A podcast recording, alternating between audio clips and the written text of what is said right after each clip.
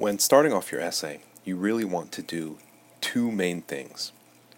The first one is you want to grab the audience's attention. If the audience is not interested in your essay early on, they're not going to keep reading. So the introduction serves to grab the audience's attention. And secondly, it sets up the rest of the essay. So by the end of the introduction, your audience should be interested and they should also know exactly where the essay is going to go. You can do this uh, using a technique that I call the funnel.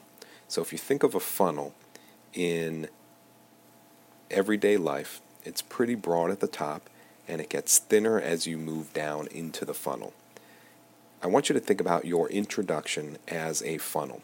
So, towards the top, you are going to start off with something fairly broad uh, something to grab the reader's attention. Uh, think of infomercials that you've seen.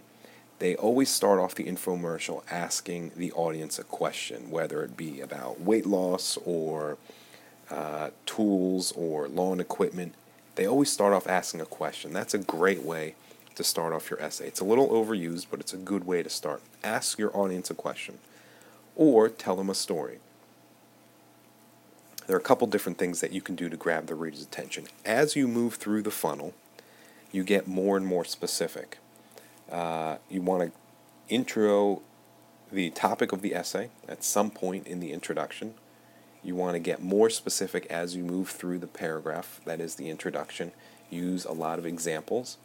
And eventually, the thinnest part of the funnel, right here, is called the thesis statement.